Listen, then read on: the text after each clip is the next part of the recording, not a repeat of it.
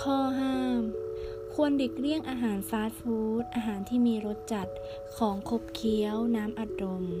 หากเด็กกินฟาสต์ฟู้ดเป็นอาหารกลางวัน มื้อเช้ากับมื้อเย็น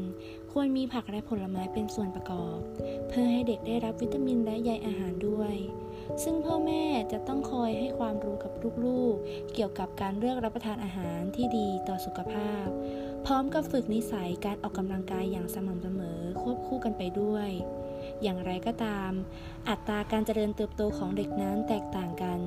ขึ้นอยู่กับการบริโภคอาหาร และพื้นฐานทางพันธุกรรม